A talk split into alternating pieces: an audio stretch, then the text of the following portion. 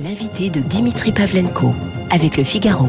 Bonjour Pierre Giacometti. Bonjour Dimitri Pavlenko. Cofondateur, président de Nocom, cabinet de conseil en stratégie. Vous êtes, vous avez été directeur général d'Ipsos par le passé.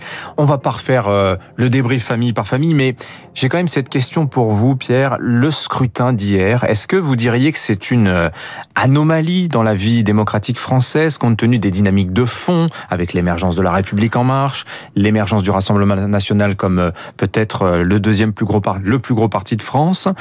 Vous diriez que c'est donc une anomalie, ce scrutin d'hier, où L R, le P S, les forces traditionnelles s'imposent, ou bien que c'est un retournement finalement à la vie politique d'avant? Comment vous voyez les choses, vous, ce matin? Au fond, le, le phénomène majeur de ces deux tours d'élection, c'est euh, le fait d'avoir deux Français sur trois qui n'y participent pas. Mmh. Ça Et, reste le fait majeur, selon oui, vous, parce de que, ce en fait, ça, ça traduit deux choses. D'abord, il y a une... une au fond, c'est un petit peu comme un... un produit ou un service qui ne marche plus, euh, qui n'arrive plus à convaincre ses clients. On est ici dans la radio de l'économie, chez vous, et donc euh, quand on, on a une telle, un tel problème d'offre, c'est qu'il y a un problème de crise du politique. Au fond, la politique aujourd'hui en France, pas simplement en France, mais elle est confrontée à trois, euh, trois, trois crises majeures. Un problème de, de déconnexion. Les Français disent souvent, les politiques ne me parlent plus, les politiques ne m'écoutent plus, ne m'entendent plus, ne me ressemblent plus, ne vivent plus comme moi. Donc il y a un problème de déconnexion. Il y a un problème de discrédit. Et là, les Français disent, euh, vous ne respectez pas vos promesses, vous n'agissez pas, vous parlez, mais vous n'obtenez mais pas de résultats. Et puis il y a une crise de désillusion. La fin des, des idéologies, la fin de l'espérance, la fin de, de croire en quelque chose qui euh, laisse penser que l'avenir est meilleur que le présent. Ces trois crises, ces trois euh, dimensions frappent beaucoup aujourd'hui le monde politique et, et personne n'est épargné. Et puis il y a aussi une crise du système. Au fond, ces élections régionales, ça fait un peu, un peu moins d'un demi-siècle qu'elles existent en France, mais elles n'ont jamais trouvé leur place. On a changé de règles, on a changé de mode de scrutin, on a changé de durée de mandat, on a changé de découpage électoral. Regardez ce qui se passe dans des pays voisins de la France qui, cette année, ont voté aussi aux élections régionales. En Allemagne, il y a eu au mois de mars des élections en, en Rhénanie, euh, en Bade-Wurtemberg, plus de soixante pour cent de participation, un petit peu moins de participation que les précédentes élections. En pleine troisième vague du Covid, hein, je le précise. Il y a une, tro- une troisième vague du Covid. En Espagne, on a voté à Madrid, dans la communauté de Madrid, il y a eu un record de participation, soixante-quinze pour cent. Pourquoi ? Parce que les électeurs ont eu le sentiment que la région avait joué un rôle majeur dans l'idée de laisser la région ouverte pendant toute la deuxième crise pandémique, ouverture des restaurants, et à ce moment-là, les électeurs ont senti que le pouvoir régional avait du sens mmh. et avait un impact sur leur vie. Toutes, oui. ces, toutes ces dimensions-là, en France, n'existent pas. Oui. La dimension régionale a peine à s'installer dans ce pays depuis quelques années. Au fond, on est dans un pays jacobin où la région n'a ré, jamais réussi à installer véritablement son utilité. C'est ce que j'allais vous dire, c'est que les Länder en Allemagne, les, les communautés, les comunidades en, en, en Espagne euh, ont des pouvoirs souverains. Elles lèvent des impôts, elles ont des pouvoirs de police, notamment euh, en Espagne. C'est, comment dire, c'est l'échelon peut-être le plus important de, de, de la vie politique de, de, de ces deux pays-là, ce qui n'est absolument pas le cas de la France aujourd'hui. Mais alors, finalement, cette abstention, c'est l'abstention, euh, une abstention circonscrite au, au régional, où véritablement, vous y voyez là euh, un signe annonciateur d'une nouvelle catastrophe de participation l'an prochain. Moi, je pense que le discrédit euh, à l'égard de la politique est tellement important. Il y a, il y a une enquête d'opinion hier soir qui a passé un petit peu plus inaperçue. Euh, un institut, je crois que c'est l'I F O P, a posé la question sur l'intention de participation à la prochaine présidentielle. J'étais stupéfait du résultat, puisqu'on était à peine à cinquante-cinq pour cent d'abstention. Là, on est encore loin, on est à dix mois. Ça peut progresser en fonction de, de la qualité de, de la bataille qui, qui va s'offrir à nous. Mais le fait de mesurer au lendemain d'une régionale une intention de participation à la présidentielle si faible, déjà, on avait battu un record d'abstention la dernière fois, mais on va vers des, une, une secousse encore peut-être plus importante pour le scrutin majeur. C'est tout l'enjeu, évidemment, mmh. de l'offre politique qui va s'organiser dans les mois qui viennent, à droite, à gauche, mmh. et avec Emmanuel Macron. Je ne suis pas tout à fait d'accord avec vous sur la fin des idéologies. Au contraire, je crois qu'on assiste à un retour puissant des idéologies, mais tout ça est peut-être en, en gésine actuellement. Euh, en tout cas, un ouais. retournement des idéologies, oui, mais c'est vrai que aujourd'hui, prenons l'électorat de gauche. Quand on lui dit aujourd'hui quelle est euh, l'identité de la gauche et quelle est, mmh. quel est l'avenir de l'idéologie de la gauche et de sa capacité à redonner espoir à des classes moyennes, à des classes populaires. C'est là où je parle de, de crise de l'idéologie socialiste, oui. de l'idéologie social-démocrate. Même pour les Républicains aujourd'hui, offrir une alternative à, à Emmanuel Macron qui soit claire et lisible. Oui. Euh, la, la, la portée du libéralisme, la portée du capitalisme, tous ces systèmes-là aujourd'hui sont très largement questionné par les électeurs.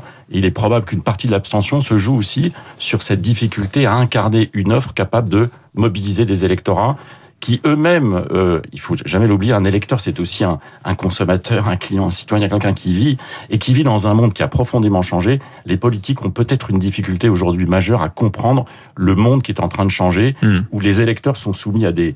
des modes de vie qui ne les incitent pas forcément oui. à considérer que le vote est essentiel pour eux. Oui, c'est le politologue Pascal Perrineau qui dit d'ailleurs aujourd'hui les politiques sont des, influ- des influenceurs parmi d'autres. Finalement, ça relativise les oui, la concurrence est nouvelle, c'est vrai. Alors effectivement, aujourd'hui on a euh, à l'agenda politique euh, Emmanuel Macron qui se rend à Douai euh, sur le site, le futur site d'Envision. Donc ce sera le cœur battant de ce projet Electricity qui est poussé par Renault euh, de bascule vers le tout électrique euh, pour le constructeur français. Il va se retrouver d'ailleurs face à Xavier Bertrand, président de région, pour ce projet à deux milliards d'euros, qui est le navire amiral, si je puis dire, des annonces qui vont être faites au sommet Choose France, qui se tient aujourd'hui à Versailles. Évidemment, il y a une portée politique très importante pour Emmanuel Macron, derrière tout ça, Pierre Giacometti. Est-ce qu'aujourd'hui, c'est un argument suffisant, quand on est le chef de l'État, de dire « je suis le, je suis monsieur attractivité aujourd'hui ». C'est un projet en soi, vous pensez, pour le chef de l'État, à dix mois de la présidentielle ? Bon, le problème pour le président de la République depuis quatre ans, c'est euh, réussir ou non, et pour l'instant les Français ne le ressentent pas comme tel, à installer un récit de transformation mm-hmm. qui donne le sentiment justement que l'espoir est devant nous. Quand on, c'est très intéressant de Choose France parce qu'en fait, ça résume assez bien l'équation pour l'instant euh, imparfaite de la transformation versus euh, euh, le président de la République. Choose France, c'est au fond, je vous raconte que la transformation que je vous propose est bénéfique pour la France. Mais le reste de l'équation, qui est aujourd'hui incomprise par une grande majorité des Français, c'est est-ce que cette transformation est bénéfique pour les Français ?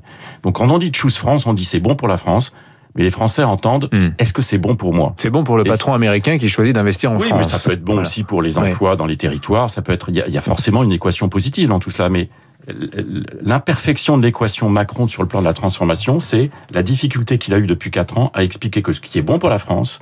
est bon pour les Français. Et d'ailleurs, dans quelques jours, sur Radio Classique, nous présenterons les résultats de la dixième vague du tableau de bord de la transformation que Nocom réalise avec l'I F O P depuis maintenant quatre ans.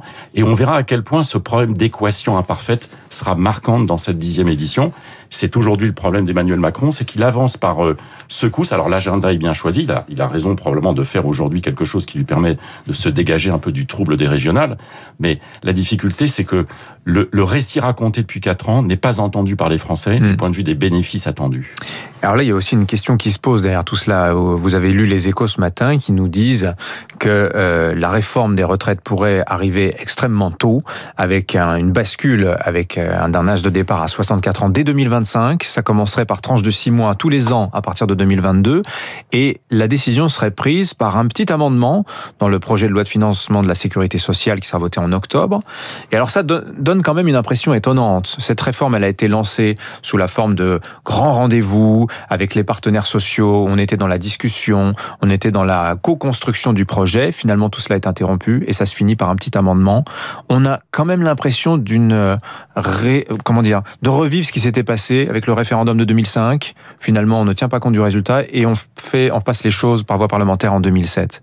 C'est risque de réformer malgré les Français, quelque part, Pierre Giacometti. Je ne sais pas si vous la, suivez mon raisonnement. La dernière année d'un quinquennat pour tout président de la République est extrêmement délicate parce mmh. que tous ces actes sont marqués du doute ou du soupçon qu'elle est, qu'elle est organisée en fonction de la perspective de la prochaine élection présidentielle.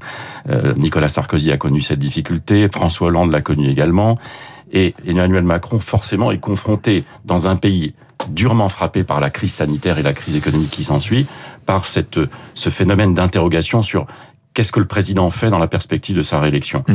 Euh, Imposer une réforme des retraites dans un agenda aussi court, c'est prendre un risque majeur, mais au fond, c'est parfaitement admissible compte tenu de l'urgence du, du système des retraites dans lequel il se trouve aujourd'hui.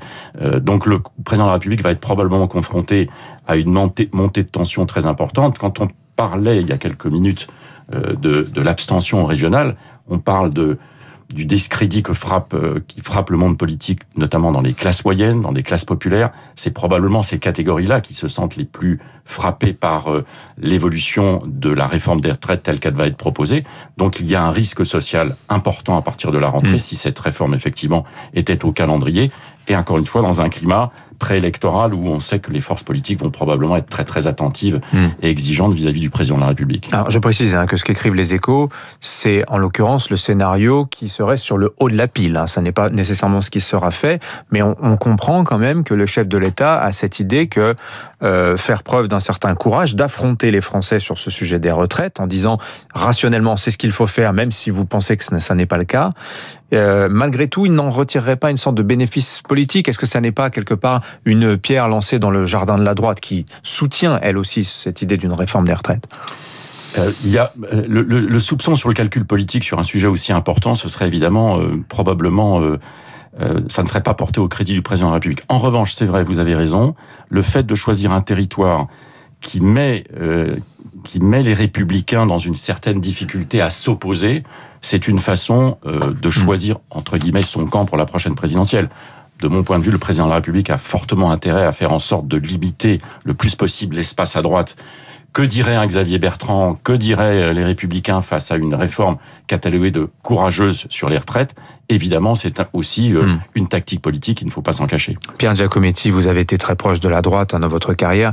Xavier Bertrand dit ceci hier, dans Les Échos également. « Si je ne gagne pas cette présidentielle, c'en sera fini de L R comme parti de gouvernement. Une partie ira à la droite de la droite, une autre chez Macron.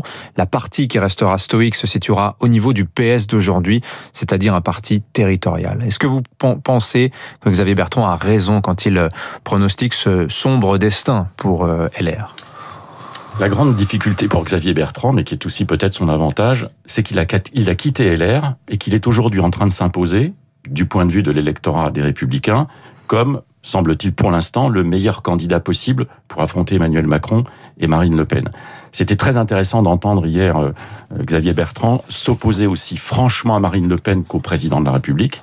C'est une stratégie très claire d'apparaître comme le seul capable de troubler le jeu. Euh, et aujourd'hui, c'est vrai, euh, il a pris son risque, il a quitté le parti, il s'est imposé comme candidat en déclarant sa candidature assez tôt, et il a une longueur d'avance. Et ce qui est très difficile pour les Républicains aujourd'hui, c'est d'avoir à soutenir, dans les mois qui viennent, un candidat qui a quitté la maison. Merci Pierre Giacometti, le cofondateur, président de Nocom, cabinet de conseil en stratégie, ancien directeur général d'Ipsos, je le disais. Et donc vous revenez cette semaine pour nous présenter la dixième vague du baromètre de la transformation, ce sera jeudi. Merci. Rendez-vous est pris. Merci Pierre. Merci. Il est huit heures vingt-huit sur Radio Classique, dans un instant la revue de presse de David.